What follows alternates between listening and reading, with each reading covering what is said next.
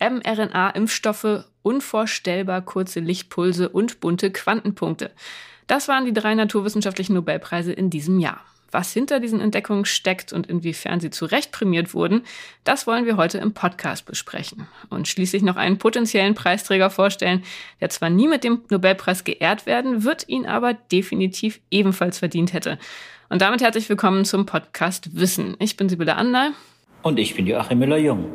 Wir sind beide Redakteure im Wissenschaftsressort der Frankfurter Allgemeinen Zeitung und Sonntagszeitung.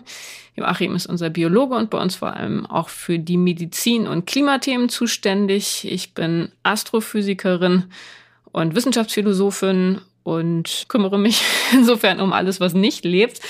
Die Nobelpreise, lieber Joachim, die konnten wir uns insofern thematisch dann auch relativ klar aufteilen, wie in jedem Jahr. Bist du denn zufrieden in diesem Jahr mit den Nobelpreisen, so wie sie verliehen wurden? Na, es hätte nicht besser kommen können. Ich glaube, das ist der Nobelpreis, auf den viele gewartet haben, die die Messenger-RNA-Impfstoffe während der Pandemie äh, zu schätzen gewusst äh, gelernt haben und äh, die auch wissen, um was es dabei geht. Und wir alle, glaube ich, können wirklich stolz sein, dass es gelungen ist, gewissermaßen in historischer Zeit einen Impfstoff herzustellen mit dem mRNA-Impfstoff, der jetzt eben ausgezeichnet wurde mit dem Medizin- und Physiologie-Nobelpreis. Und ich glaube, so richtig verstehen wird man das wahrscheinlich auch gar nicht jetzt, welche historische Bedeutung das hat, diese Beschleunigung der Impfstoffherstellung. Aber wir können es natürlich anerkennen und wir tun es ja auch gerne, weil wir, weil wir die Hintergründe, weil wir die, die Studienlage dazu kennen, weil wir die, ja, die Genese auch dieses ganzen, äh, wie soll man sagen, dieses ganzen Projektes mRNA-Impfstoffe äh, auch kennengelernt haben. Ja, und hier auch im Podcast natürlich sehr intensiv mitverfolgt haben. Insofern in der Tat ein Nobelpreis, als wäre er extra für dich verliehen worden. Lieber Joachim, wir wissen ja, wie du, wie du das äh, tatsächlich sehr, sehr intensiv auch uns allen nahegebracht hast. Ähm, es war vielleicht für manche ein bisschen überraschend, dass es erst in diesem Jahr kam. Manche hätten vielleicht gedacht, dass der schon im vergangenen Jahr ein heißer Kandidat gewesen wäre. Wie schätzt du das ein? Ja gut, äh, Kandidaten äh, gibt's ja viele immer auf der Liste und wir müssen, wir hätten auch genauso gut noch zwei, drei Jahre warten äh, können. Viele würden wahrscheinlich auch dafür plädieren, dass man noch wartet. Aber ich denke, wir müssen eins bedenken, in dem Nobelpreis Testament heißt es ja, dass der Nobelpreis verliehen wird für, da wird zugeteilt, quasi im verflossenen Jahr der Menschheit in dem der größte Nutzen geleistet wurde, eben durch diese Nobelpreis gewürdigte Arbeit. Und insofern, glaube ich, ist es kein schlechter Moment. So kurz danach, wie gesagt, die meisten Nobelpreise müssen ja länger gewissermaßen sich bewähren, bevor sie dann tatsächlich auch verliehen werden. Deswegen werden meistens auch ältere Menschen mit Nobelpreisen gewürdigt. In dem Fall ist es eine relativ äh, junge und eben auch auch deswegen so besondere äh, Nobelpreisträgerin Katalin Kariko aus Ungarn und äh, Drew Weissman. Mit, mit Katalin Kariko ist eben eine doch ist Jahrgang 55 relativ junge Preisträgerin gewürdigt worden, die es auch wirklich mehr als verdient hat, deren Lebensgeschichte eigentlich eigentlich äh, verfilmt werden müsste. Ja, genau. Erzähl jetzt noch mal ein bisschen, warum sind jetzt gerade die ausgewählt worden? Was waren deren Beiträge und wie lang in die Vergangenheit reichen die dann zurück? Denn es ist ja richtig, so wie du gerade gesagt hast, oft haben ja diese Entdeckungen einen wahnsinnig langen Vorlauf. Die beiden sind eben für die Grundlagenarbeiten zu der Entwicklung der mRNA-Impfstoffe äh, gewürdigt worden, die übrigens nicht natürlich entwickelt wurden, weil es irgendwann eine Pandemie geben sollte und dann schnell, möglichst schnell auch auch Impfstoffe entwickelt werden sollten, sondern das ist eine Arbeit, äh, die eigentlich zurückgeht äh, in die 80er Jahre. Carico hat es damals angefangen, weil sie schon sich überlegt hat, für verschiedene Krankheiten, unter anderem eben auch zum Beispiel für Verbrennungsopfer, eine Art Medikament zu entwickeln, das nicht wie herkömmliche Medikamente wirkt, indem direkt eingegriffen wird äh, in den Zellstoffwechsel zum Beispiel, sondern indem Information übertragen wird. mRNA ist ja gewissermaßen die Kopie äh, der DNA, die kleine Schwester der der DNA, die wird abgelesen aus der DNA und hält gewissermaßen Informationen zum Bau von Proteinen, von bestimmten Stoffen, die man eben äh, pharmakologisch einsetzen kann. Und diese Idee, äh, die ist äh, grandios. Und die ist auch wirklich absolut plausibel für jeden Biologen. Nur, äh, die konnte nicht umgesetzt werden, weil diese mRNA, wenn man die äh, initiiert, äh, dann wird sie abgebaut. Äh, und zwar sehr schnell. Also sie kann gar nicht wirksam werden im Normalfall. Und, und dann haben eben Drew Weissman und äh, Carico haben eben in den USA äh, an der University of Philadelphia eben gewissermaßen die Idee entwickelt und es auch umgesetzt, statt dem normalen RNA-Code einen etwas abgewandelten RNA-Code äh, zu verwenden. Und dadurch wird eben die Zelle die, die RNA im Körper nicht so schnell abgebaut, sie wird nicht angegriffen, sie wird nicht als fremd erkannt und damit kann gewissermaßen die Information, sobald sie in die Zellen kommt, umgesetzt werden. Es bilden sich Stoffe. Beim Corona-Impfstoff war es zum Beispiel eben das Spike-Protein, also das Protein, mit dem das Virus gewissermaßen an die Zellen andockt. Das wird gebaut durch die mRNA und so werden diese Proteine dann hergestellt im Körper und das Immunsystem reagiert darauf und Butch ist das äh, Immunsystem eben äh, unser Retter, wenn man so will, und bekämpft äh, quasi auch Viren, die, die anderweitig eben über die Lunge zum Beispiel in den Kreislauf kommen. Hm. Ja, das ist ein ganz wichtiger Punkt auch in, in der Pandemie gewesen, zu sehen, wie lang schon vorher die Entwicklung stattgefunden hat. Also, dass es nicht sowas war, was so plötzlich aus heiterem Himmel fertig da war, sondern dass es schon so sehr viel Vorlauf auch hatte, diese Technologie. Das ist übrigens auch ein ganz wichtiger Punkt, dass es eben auch im Nachlauf dieses Nobelpreises eben auch wichtig wird. Wir werden eben nicht nur die Corona-Impfstoffe äh, haben und auch nicht andere Impfstoffe gegen Infektionskrankheiten bekommen, sondern wir werden eben auch Impfstoffe bekommen, zum Beispiel in der Onkologie, um bestimmte Krebsarten zu bekämpfen. Also da gibt es schon einige sehr interessante Phase 1 und 2 Studien. Die sind alle schon in Arbeit. Alle noch nicht, äh, aber es sind einige in Arbeit, die wirklich sehr bemerkenswert sind, zum Beispiel gegen schwarzen Hautkrebs, gegen Bronchialkarzinome, Magen-Darm-Krebs. Brustkrebs, Bauchspeicheldrüsenkrebs, also viele Krebsarten, die auch sehr häufig sind und fatal sind und bei vielen eben mit den gängigen Chemotherapien zum Beispiel nicht adäquat bekämpft werden können. Und da verspricht man sich von der mRNA natürlich einen echten Fortschritt. Wie zwingend war dann die Auswahl der beiden Geehrten? Hätte es da noch andere Alternativen gegeben, wo man jetzt sagen würde, ist irgendjemand zu kurz gekommen oder es wurde jemand vergessen oder war es relativ klar, dass die beiden das sein würden? Es war relativ klar. Die beiden wurden ja auch schon mit vielen anderen Preisen äh, geehrt. Äh, die waren die, die Kandidaten.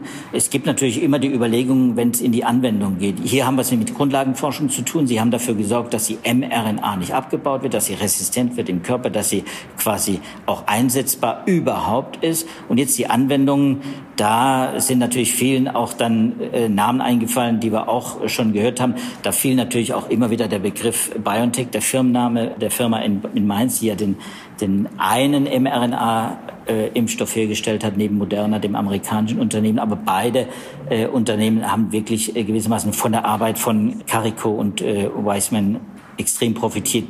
Carico war ja auch dann vor zehn Jahren äh, zu BioNTech gegangen, also auch vor der Pandemie, lange vor der Pandemie. Ugo Shahin äh, hat äh, damals äh, die Carico auch engagiert und zwar sehr schnell. Das ist eine ganz interessante Geschichte, wie schnell das damals ging. Er war sofort überzeugt, weil er auch selber dran war an diesen mRNA-Impfstoffen für für, für, für bestimmte Krebsarten, dass sie die richtige Frau ist. Und er hat sie geholt. Äh, sie war übrigens auch eben in den USA, wo sie, wo sie als Immigrantin ja registriert war, hatte sie es extrem schwer, Fördergelder zu bekommen. Sie wurde also wirklich schwer also sie wurde schlecht behandelt, weil sie einfach äh, keine Fördergelder als Immigrantin äh, bekommen konnte und weil sie dann auch von der Uni selbst, von der University of Philadelphia, auch, wie soll ich sagen, Nachteile in Kauf nehmen musste. Sie wurde dann Sie sagt selber viermal zurückgestuft, akademisch zurückgestuft, das kann man sich gar nicht vorstellen. Äh, und sie musste wirklich äh, quasi mit den Hausmitteln, die sie als einzelne Wissenschaftlerin hatte, arbeiten, ohne große Fördermittel. Und das über viele, viele Jahre, bis eben sie Drew Weissman kennenlernte in Philadelphia, kam dann gerade nach Philadelphia Ende der 90er und, und dann fing gewissermaßen die Erfolgsgeschichte an. Dann kam das Ganze ins Rollen und sie konnten die mRNAs herstellen und dann kam sie zu BioNTech.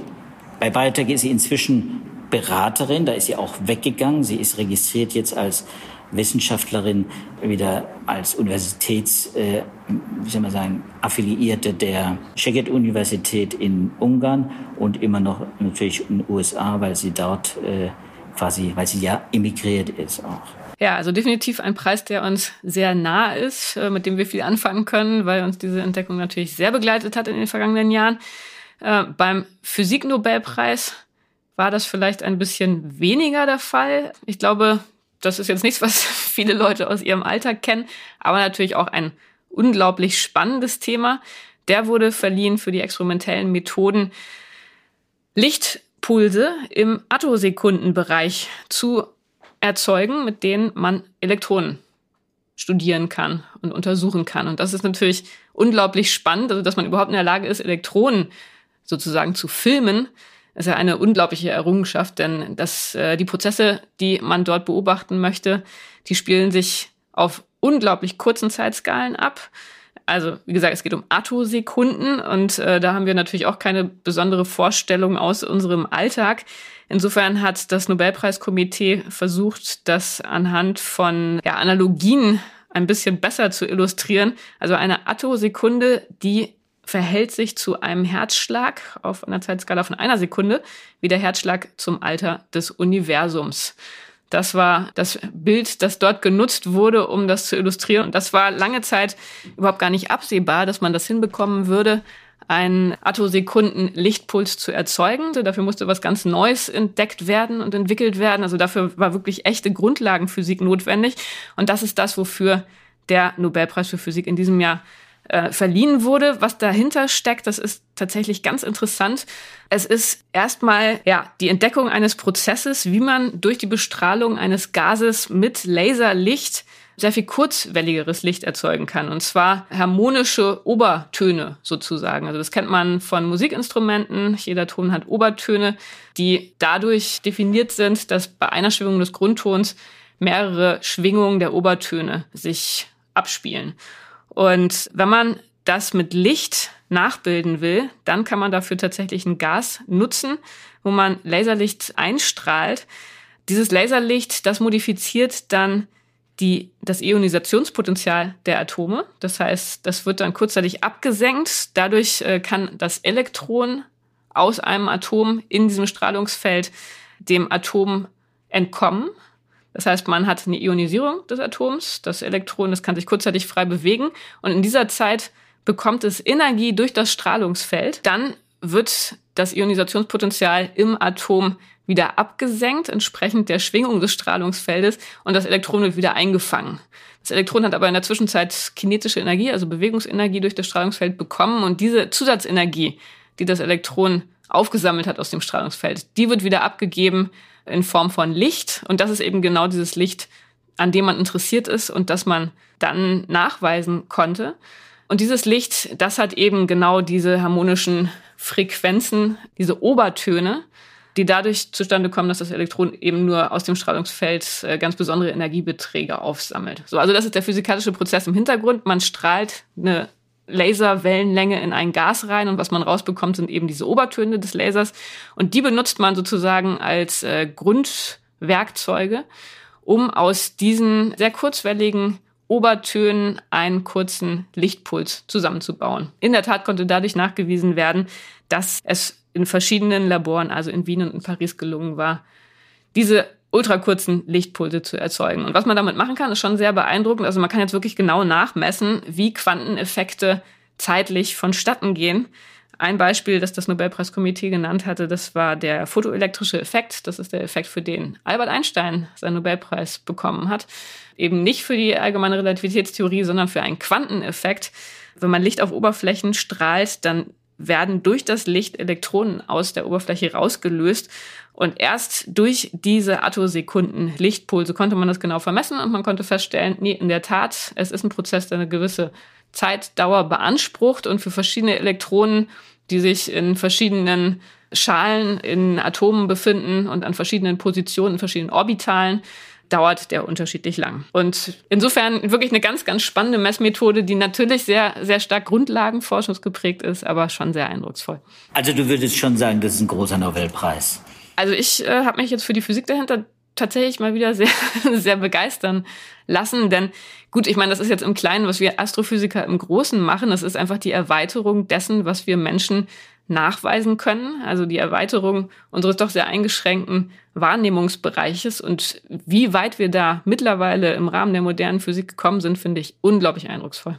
Also insofern, wenn man sieht, was das für Anwendungspotenzial hat, diese Entdeckung, muss man sagen, durchaus wirklich ein sehr gerechtfertigter und schöner Nobelpreis für die drei Pierre Agostini, ursprünglich ein Franzose, der jetzt an der Ohio State University arbeitet, dann für Ferenc Kraus, ein Ungar, der am Max-Planck-Institut für Quantenoptik in Garching arbeitet und an der LMU in München und äh, für die Frau, die die Grundlagen all dessen mitentwickelt hat, Anne Luyère, eine Französin, die jetzt an der Lund University in Schweden arbeitet. Also Joachim, du hast schon gemerkt und hast es ja auch schon gesagt, ich äh, bin da mit dieser Entscheidung sehr im Reinen. Ich finde, das ist ganz spannende Physik, die da in diesem Jahr ausgezeichnet wurde.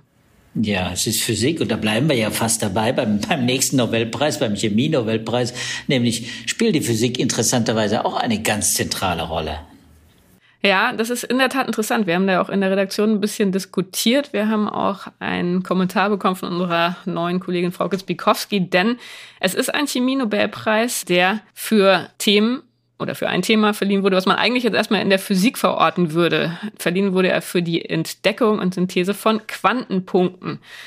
Würde man nicht zu allererst denken, Chemie-Nobelpreis, äh, ausgezeichnet wurden Mungi Bawendi, Louis Brü und Alexei Ekimov die ja tatsächlich auch wiederum etwas entwickelt haben, was wir heute in ganz, ganz vielen Anwendungen wiederfinden. Also Quantenpunkte, die werden in Bildschirmen von Computern, von Fernsehern genutzt äh, für LEDs. Also auch etwas, was in der Tat, also wo man mit gutem Gewissen sagen kann, das ist in der Tat zum Nutzen der, der Menschheit äh, eine Entwicklung gewesen.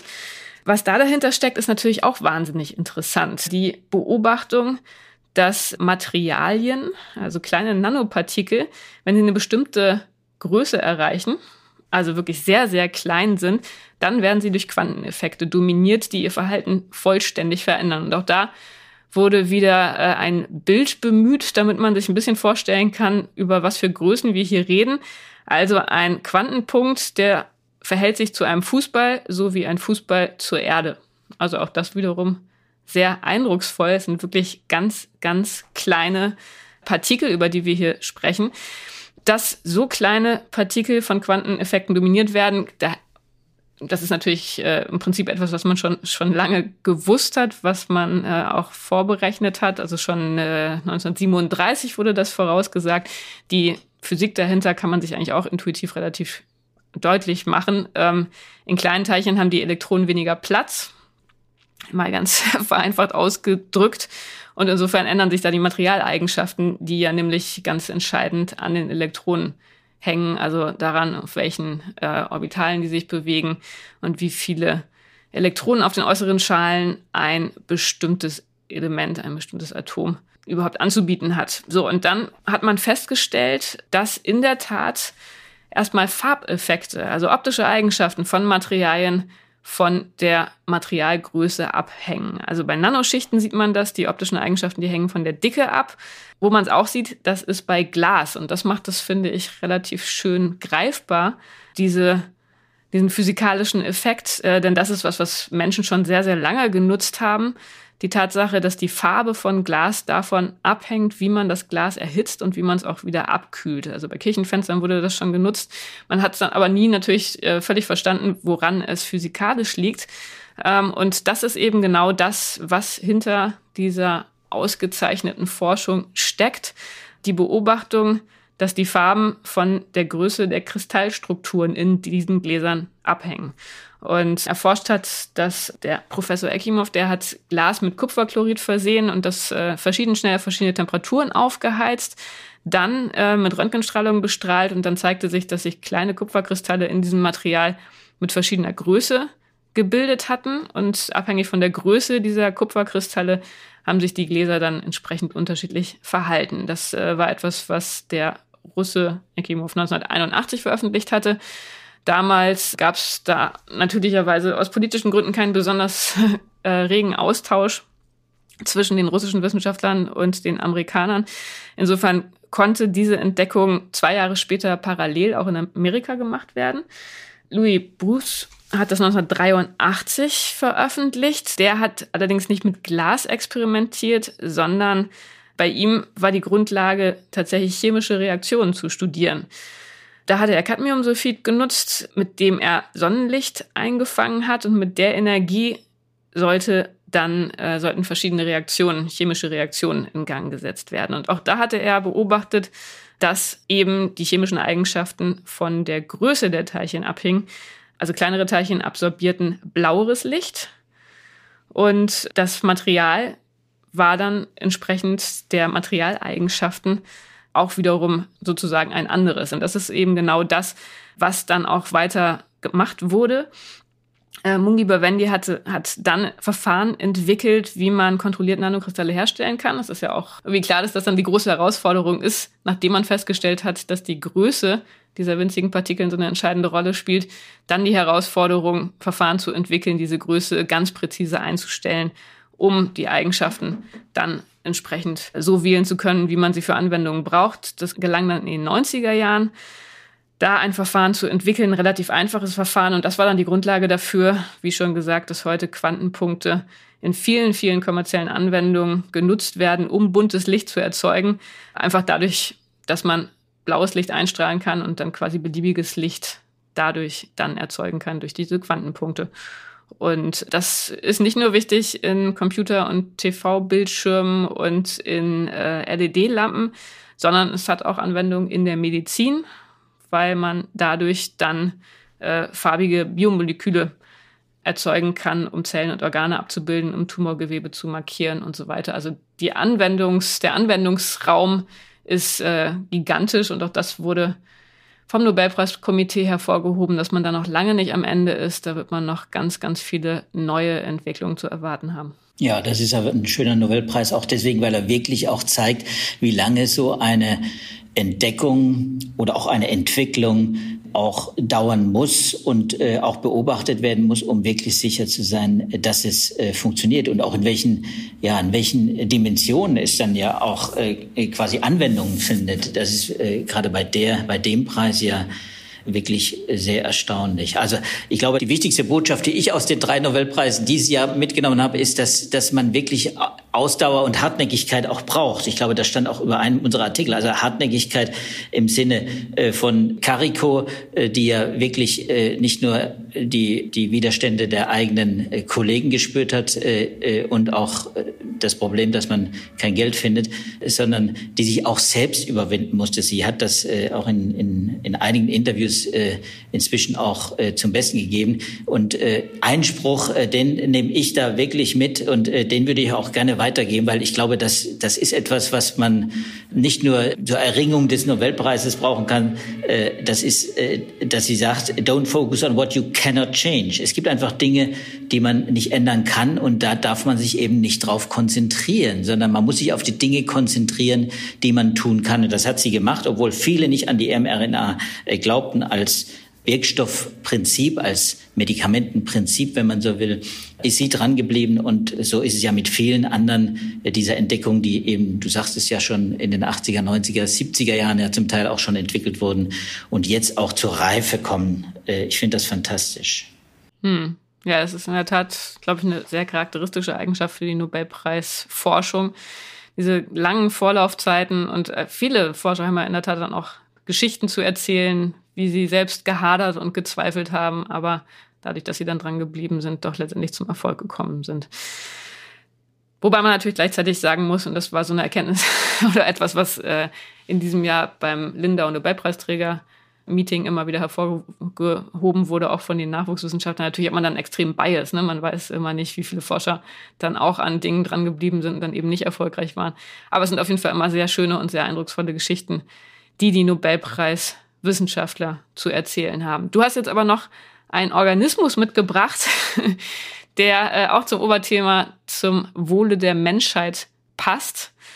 Wird nie einen Nobelpreis bekommen, ist aber trotzdem definitiv erwähnenswert. Joachim, worum geht's? Ja, es ist eine ganz besondere Spezies, wie die der Nobelpreisträger ja auch eine besondere Spezies ist. Nur, das ist eine Spezies, die eben unter der Erde lebt hauptsächlich und auch eine bestimmte Feuchtigkeit braucht. Das brauchen Nobelpreisträger in der Regel nicht. Die im Englischen Earthworms, man sagt nicht Rainworms, die Regenwürmer, Lumbricus terrestris. Das ist Inhalt einer Arbeit gewesen. Also die Frage, welchen Beitrag leisten diese Regenwürmer für die Menschheit gewissermaßen.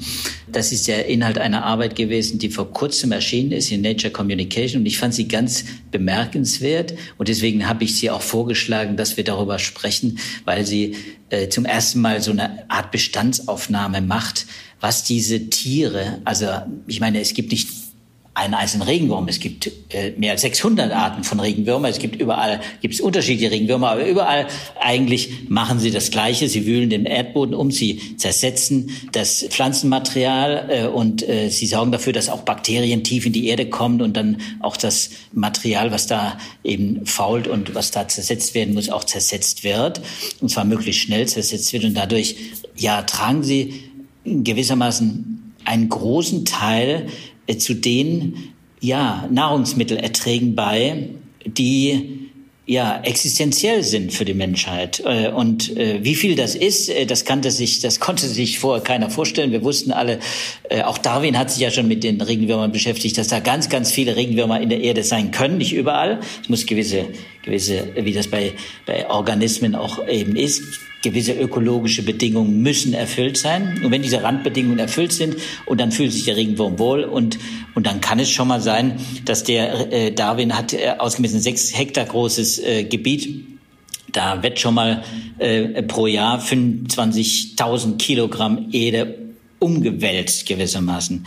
Und, äh, und umgewälzt heißt, äh, das wird nicht nur luftig gemacht, Bioturbation nennt man das in, in, in der Biologie, äh, sondern es werden eben auch Abbauvorgänge in Gang gesetzt äh, und die, die dann letztendlich dem Pflanzenwachstum äh, zugutekommen und die eben auch auch vielen Getreidearten und Gemüsearten und eben überhaupt Pflanzen zugutekommen. Und das hat man in dieser Arbeit ausgerechnet. Und das hat man auch ganz konkret quantifiziert oder zumindest versucht. Das hat man quantifizieren können, äh, grob jedenfalls. Äh, das ist natürlich eine der, soll man sagen, der Limitation dieser Arbeit. Das ist eine Literaturarbeit, die verschiedene solcher Forschungen, die gemacht wurden, zusammengetragen hat. Also Forschungen mit Regenwürmern, beziehungsweise in Gebieten, in denen Regenwürmer äh, mit Regenwürmer besetzte, äh, besetztes Erdreich äh, quasi untersucht wurde und verglichen wurde mit eben zum Beispiel Re Erdreich, das eben nicht mit Regenwürmern besetzt war. So hat man das äh, gemacht. Da, gab's, äh, da gibt es einige Studien weltweit, die, die hat man allerdings nie zusammengetragen.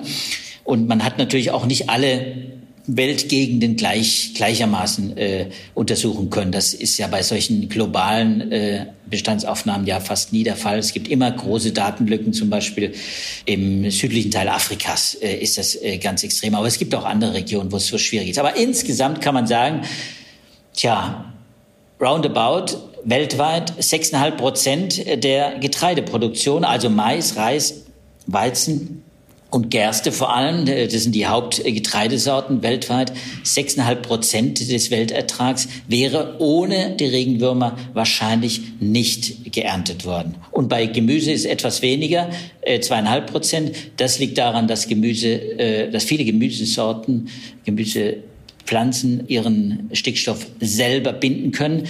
Regenwürmer tragen viel zum Pflanzenwachstum bei, indem sie gewissermaßen die Bindung von Stickstoff, von stickstoffbindenden Bakterien auch, die Vermehrung von stickstoffbindenden Bakterien im Erdreich äh, forcieren. Also zweieinhalb äh, Prozent etwa Gemüse, sechseinhalb Prozent weltweit bei den äh, Getreidesorten. Und in Europa ist es übrigens äh, besonders äh, viel, weil hier besonders viele Regenwürmer auch leben. Da sind die Klimabedingungen einfach besser. Das Erdreich ist insgesamt geeignet. Da gibt es viele Arten. Wir haben in Deutschland, ich glaube, vier Dutzend Arten. In Österreich übrigens fast 50 Prozent mehr als in Deutschland, was ich interessant finde. Es könnte natürlich an der Topografie der Österreichs liegen, an der, an der gewissermaßen an den Höhen an den unterschiedlichen Lebensräumen, die durch die Alpen eben auch entstanden sind, ein verschiedenes Erdreich auch. Da gibt es dann unterschiedliche ökologische Nischen, die sich da gebildet haben.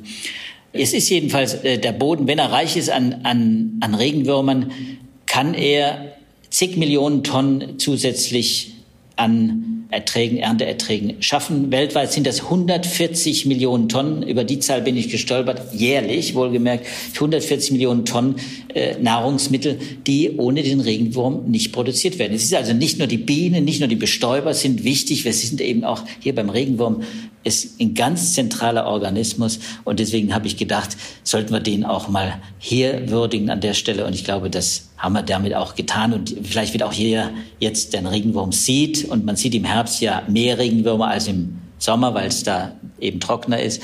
Und jetzt feuchter, ähm, wird da vielleicht auch mit anderen Augen auf den Regenwurm gucken. Ja, mit Sicherheit. Das sind ja wirklich eindrucksvolle Zahlen. Das Paper mit allen weiteren Details werden wir natürlich wie immer auch in unseren Show Notes veröffentlichen, genau wie auch nochmal die Links zu den entsprechenden Seiten äh, der Nobelpreis, des Nobelpreisträgerkomitees mit den entsprechenden Informationsdokumenten. Ich glaube, für heute, lieber Joachim, sind wir damit auch schon wieder am Ende unseres Podcasts angekommen.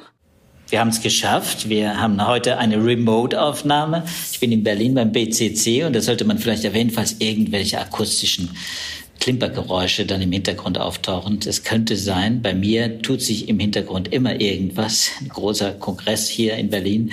Äh, ich hoffe, das kommt nicht äh, und stört auch nicht durch. Schön auf jeden Fall, Joachim, dass äh, wir jetzt trotzdem, trotz deiner Abwesenheit, sprechen konnten. Schön, dass Sie, liebe Zuhörerinnen und Zuhörer, uns heute zugehört haben.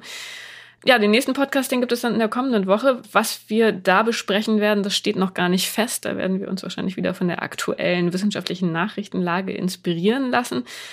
Wenn Sie Anmerkungen haben, Fragen, Themenvorschläge, dann schreiben Sie uns doch gerne ähm, unter dem Betreff Podcast FAZ Wissen unter wissenschaft.faz.de. Wir freuen uns über Ihre Anregungen und Ihre Rückmeldung. Und wir freuen uns, wenn Sie uns in der kommenden Woche wiederhören. Bis dahin alles Gute und tschüss. Tschüss zusammen.